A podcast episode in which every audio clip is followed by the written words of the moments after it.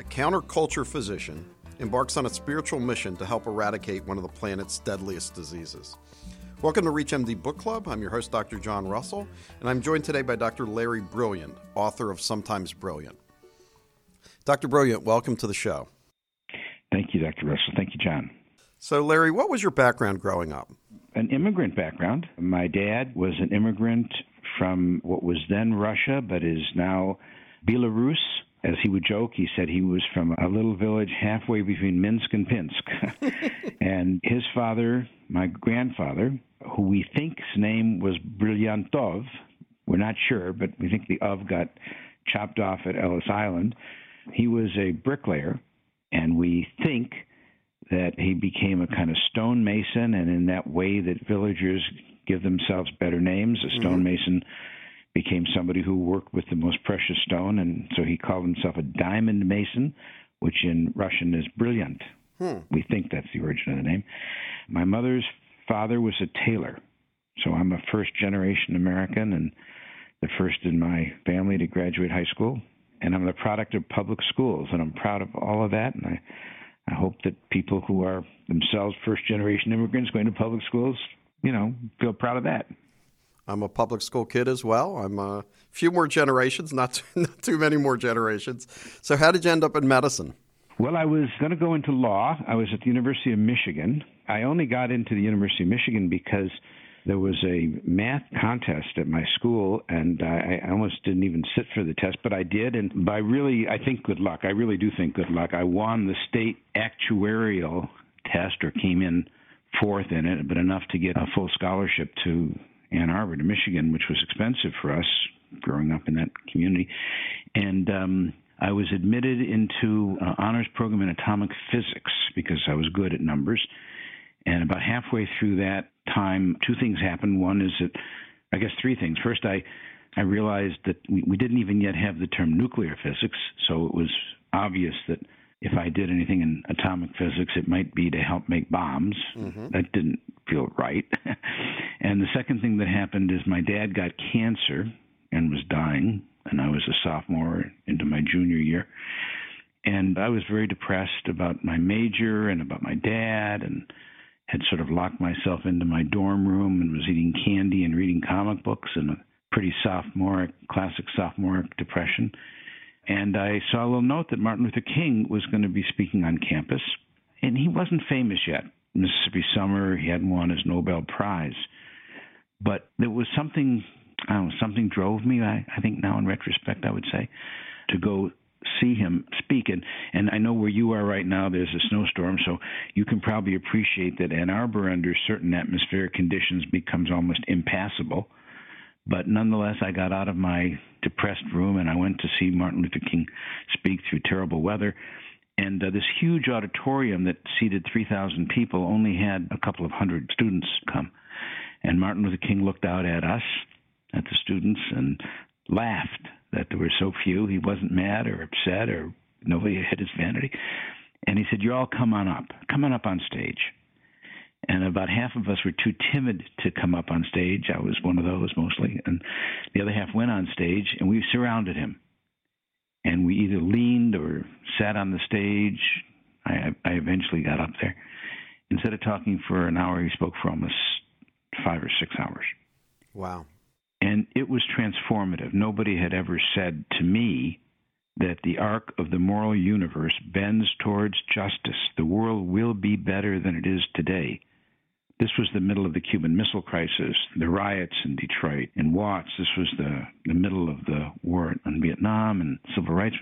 He's the arc of the moral universe bends towards justice. And then he said, but it won't bend towards justice unless you get off of your butts and get out of your chairs and you leap up and you grab that arc and you pull it and you twist it and you drag it down towards justice. And, so he was saying two things. He was saying, first, the world will get better. You know, this is God's will that the world will get better, but it won't get better unless you do something. There is a job for you. Nobody ever said that to me. I never heard that the world was going to get better. I didn't even know that it was going to change. And I certainly didn't know that there was something I could do. I mean, don't we all want to hear that? Aren't those the two messages that we all want to hear? The world's going to get better, and there's something I can do. That's I think that became sort of what I've always wanted to hear. And so we all went down to Mississippi or Selma, Alabama, and marched, and almost everybody that was on the stage that day in Ann Arbor became part of an alphabet soup of organizations NAACP, SNCC, CORE, SDS, all these 60ish kind of civil rights organizations. And while I was doing that, because you asked how I got into medical school, I decided that I would shift my major to philosophy and I was going to go to law school and be a litigator. Then my dad did die, and a week after he died, my grandfather, who lived with us, died. So my mother lost her father and her husband. And she said to me, You're trying to be a, a good person and, and march for justice. What about your mom? You're going to go to Boston and be a law student? I want you to stay in Detroit. So how could I how could I not? And I went around trying to get into law school at the last minute and I couldn't get into any law school and just by good luck again I wound up at Wayne Medical School in Detroit, Michigan, and they accepted me even though I only made my application in August of that year and they had an opening. So I went to medical school unprepared. I hadn't been a pre med student, but it was a great experience for me. So your activism continued through medical school and into residency, correct? It did. I joined a group, another one of these acronyms, MCHR, the Medical Committee for Human Rights, and we would put on our white coats and ostensibly dangle our stethoscopes. and we marched with Martin Luther King everywhere, forming a phalanx to protect him from being beaten up by um, people who didn't like his message and we were all detained once in Chicago, three, four, five hundred of us, and arrested maybe, but never booked. You know, none of us were ever in handcuffs. My dear friend Wavy Gravy, who's a clown, says if you're ever going to be arrested for a good cause, always be arrested with two or three hundred of your best friends, because then they put you in pretend jail. So we were put in pretend jail, and it meant Martin Luther King could sing, which is Amazing Grace. Listening to Martin Luther King sing Amazing Grace with everybody joining him was like one of the highlights of my life. And we also had other people there who were musicians, and we were detained by the police, but it was much more of a party than it was a prison. But I was very active in things that were tougher than that, as all of us were during the 60s. And when I was an intern, in a place called Presbyterian Hospital in San Francisco. It's now called Pacific Medical Center. A group of Native Americans, as part of the 60s idea of protest, reclaimed Alcatraz Island, which had been declared surplus property, and they wanted to create an Indian owned, Native American held community on that island but the Coast Guard was ordered to put a ring of embargo around that island and forbid any ship from coming to bring any supplies. So they had no medical supplies, no water, they had no food, and the government was going to starve them out. And then a woman, Lou Trudell, decided that she wanted to give birth to her baby on Indian held land. It was kind of a mystical very important thing to do for her. And the local newspapers were writing articles every day is there no doctor willing to go out there and help her? And one famous columnist, Herb Caen, began every day saying, We don't have any good doctors in San Francisco. You're all selfish. None of you are willing to go out and live on the island and deliver this baby and help her deliver the baby. And after a while, I thought, that's like an advertisement. It says, Larry, there's a job for you to do to help bend that arc of the moral universe. Wow. Go on the island and help deliver this baby. And I did. So I lived on Alcatraz. And when that baby was born, they gave that baby the name Wovoka, who was a historical figure in Indian life of great importance. That night was a really powerful night also for me. And one of the Native Americans on the island who had been a Green Beret he was intoxicated and he was celebrating the birth of Alcatraz and he cut his wrist. And I sewed him back up and he kept pulling out the sutures and he was bleeding pretty bad. And the Coast Guard medically evacuated us. My medical team and myself and this Native American was bleeding. And I think he might have bled to death if the Coast Guard hadn't saved his life. And when we got to the shore, he was taken to the emergency room and I was brought before all the television cameras because I was the only non Indian who had come off the island. And they asked me, What do the Indians want? I'm from Detroit, Michigan. I had never met a Native American until I went on the island, but I gave what answer I could muster. And uh, somebody from Warner Brothers saw that interview, I think, and I got a call. Would I like to play a young doctor in a movie they were making about this kind of idea of rock and roll bands and hippies going from San Francisco back to England, kind of the reverse of the Pilgrims visit, and a sequel to Woodstock. So my wife and I did that. Remember, it was the 60s. We could make crazy on the spot decisions like that. I feel really bad for the millennials. They feel so constrained. They, they don't have all that freedom to make decisions like that. But I did. And that's how you ended up in India. Yeah, that's how I ended up in India. We arrived in India on two hippie buses. The movie was about all the rock and roll bands, Pink Floyd and Jethro Tull, and supposed to have been the Grateful Dead and Jefferson Airplane. And, and uh, some of them stayed with us on these buses, and we went and we lived for a while in Afghanistan, Iraq, and Iran, certainly, and a lot of time in Pakistan and India and Nepal. And then in India, you met your spiritual leader who kind of set you on your next journey, correct? That's right. My wife was much smarter than me, and she found her way, and I followed her to a ashram or a monastery in the Himalayas. And we met Neem Karoli Baba, and we entered into this world where a lot of seekers from all over the world had come. That included Steve Jobs and Ram Dass and Dan Goleman, a lot of names that are familiar. We all young people from lots of different countries and almost every religion and speaking lots of different languages. We came and showed up in this very picturesque Himalayan foothill ashram, and we stayed there for a couple of years. And one day, my teacher said to me that he could see that there was a terrible disease in India and all over the world called smallpox, and that it was God's gift to humanity that this disease was going to be eradicated. And he used the Sanskrit term for pulled out by the roots, which is what eradicate means and that he wanted me to go to the World Health Organization and uh, I would get a job and be able to help eradicate smallpox. So my medical career was about to change. Up until then, I was in training to be a surgeon. I had graduated medical school, I had my license, and I had finished my internship, but I'd never thought that I would wind up being an epidemiologist, and I had never seen a case of smallpox. If you're just tuning in, welcome to ReachMD Book Club. I'm your host, Dr. John Russell. I'm joined by Dr. Larry Brilliant, author of the book Sometimes Brilliant. What does smallpox look like? I, most of our listeners, you know, have heard about it certainly in books, but have never seen it. In a way, I'm glad we're not showing a photo of it. It is the worst thing you could ever look at to see a child whose face is covered with boils, each one a quarter of an inch to a half an inch red and angry, looking like little volcanoes about to erupt. Many times, these boils, these lesions, these pocks are on the eyes, and children go blind from it, and they're in their mouth and in the nose, in your esophagus, vagina, urinary tract, all over, and, and your fingers, under your fingernails. And in a bad case of smallpox, there is not a single inch of skin mm. in the child that is uncovered, that is healthy and that's why the death rate is so high. It's 30%. One out of three die from it. And there are a couple of kinds of smallpox where there's a 100% death rate. It's a horrible disease.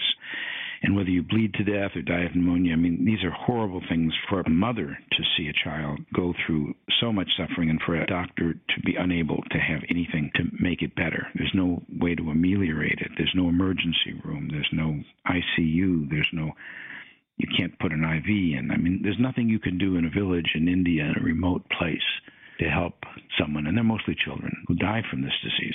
When you started, I think you wrote three quarters of all the smallpox on the planet was in India. So, how did it get eradicated so quickly in some of the West, and what were the resistance that you faced in India with trying to vaccinate this population that was still the epicenter. Well, another lesson for all of us is we had had a vaccine for 200 years, just like for the polio eradication program. We've had a vaccine against polio for 70 years. The vaccine is the necessary but not sufficient condition to eradicate a disease. So we had this vaccine, a very good vaccine, for 200 years. And in countries that are as rich as America or Europe, everyone got vaccinated as part of going to school. It was built into the laws of the land. And there were other countries like Burma at the time, Myanmar today, which were dictatorships or run by generals, and they could order that everybody would be vaccinated. But there was a whole set of countries that were neither as rich as America nor as top down, brutally run as Burma was, where it, it was a kind of laissez faire democracy and it was poor. And India was in that category, Pakistan was in that category, Nepal was in that category, and Somalia and Ethiopia were in that category, certainly. So those are the last places on earth that had smallpox. And Pakistan then eradicated smallpox. That left India, Bangladesh, and Nepal. And so the part that I worked for was India, Bangladesh, and Nepal. And I started off working in the little village. I started off as a secretary because even though my guru thought that I should go work for WHO, WHO didn't think so. and when I showed up looking like a hippie who had gone native, which is the way they thought of me, and they were right, I wouldn't have hired me.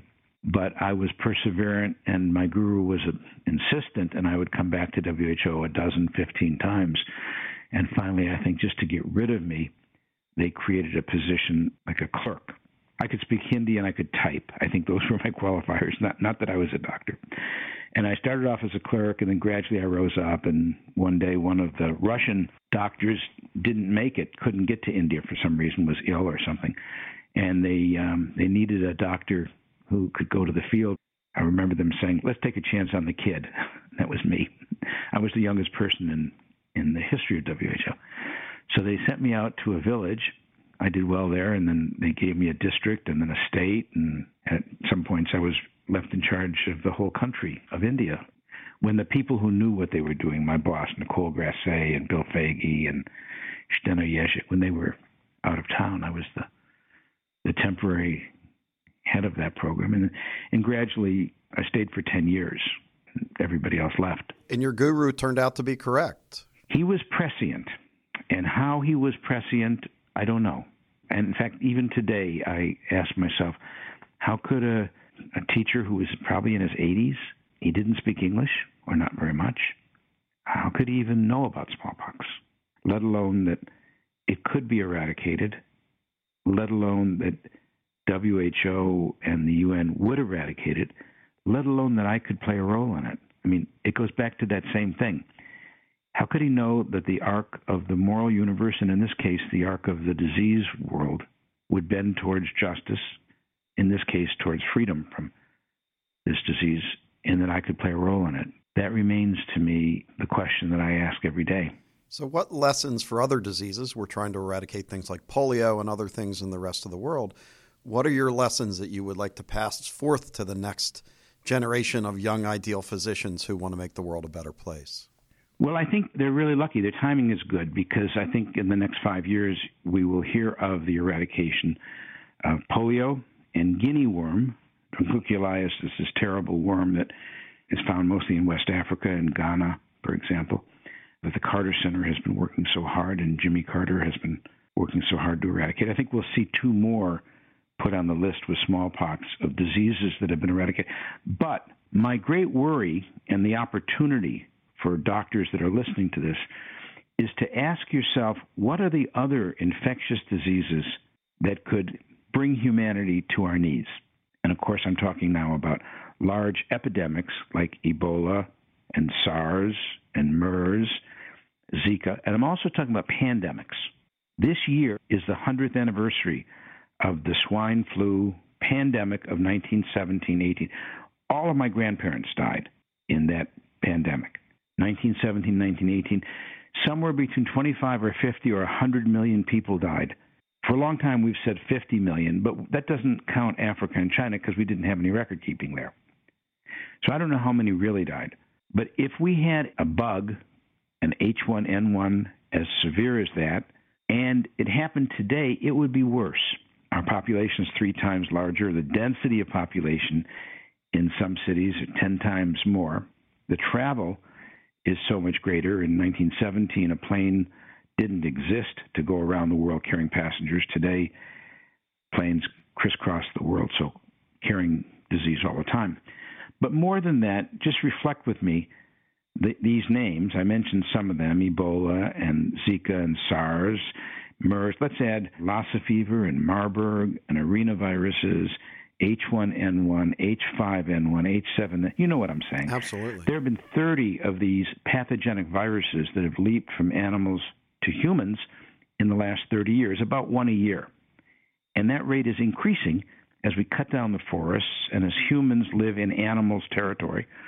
In Africa, last year, human beings consumed 700 million wild animals, and a good number of those were chimpanzees and monkeys that are biologically capable of carrying the same diseases as humans. And in other countries that have gotten wealthier, China and India, Laos and Cambodia, there are places now where homes are, are built like uh, like uh, birthday cakes or wedding cakes, and on the bottom floor you have pigs, in the middle floor you got chickens, and the top floor humans. And when we eat the pigs, we cut up the remainder. We call it rendering. And what do we do? We feed it to the pigs. We feed it to the chickens. We eat the chickens. We cut up the balance of it. We render them. We feed them to the pigs and to other chickens and to humans. If you designed a petri dish to spread a pathogenic disease, a new pandemic virus, you couldn't do a better job than we have done between those two examples eating monkeys and cutting up animals and spreading virus amongst various animals. The world is set for a bad thing to happen. And at this moment, and then I'll quit because I'm going to talk politics for a second. At this moment, when there are so many centrifugal forces in the world, and I will call it Brexit, and I'll call it the Trump administration, and I'll say that we have a new Secretary General at the UN, and WHO, because of its failures in Ebola, is going through a period of self examination and recrimination and rebuilding. All these organizations that we usually depend upon to keep us safe AID, the US government, WHO, the British government, the European Union, the UN, and WHO they are AWOL or diminished. What are we going to do to either stop the increasing rate at which bad viruses jump from animals to humans or stop the deterioration in our public services that we depend upon to protect us. And so at the Skoll Global Threats Fund, what we're doing is we're starting a private initiative. It's a terrible thing. The most public of all things is public health, but in this era of diminishing public agency, we're starting a private initiative to build a pandemic response capacity worldwide, and we're depending upon very large donations from these mega wealthy young entrepreneurs from Silicon Valley, and and uh, Jeff Skoll has given us fifty million dollars to start that.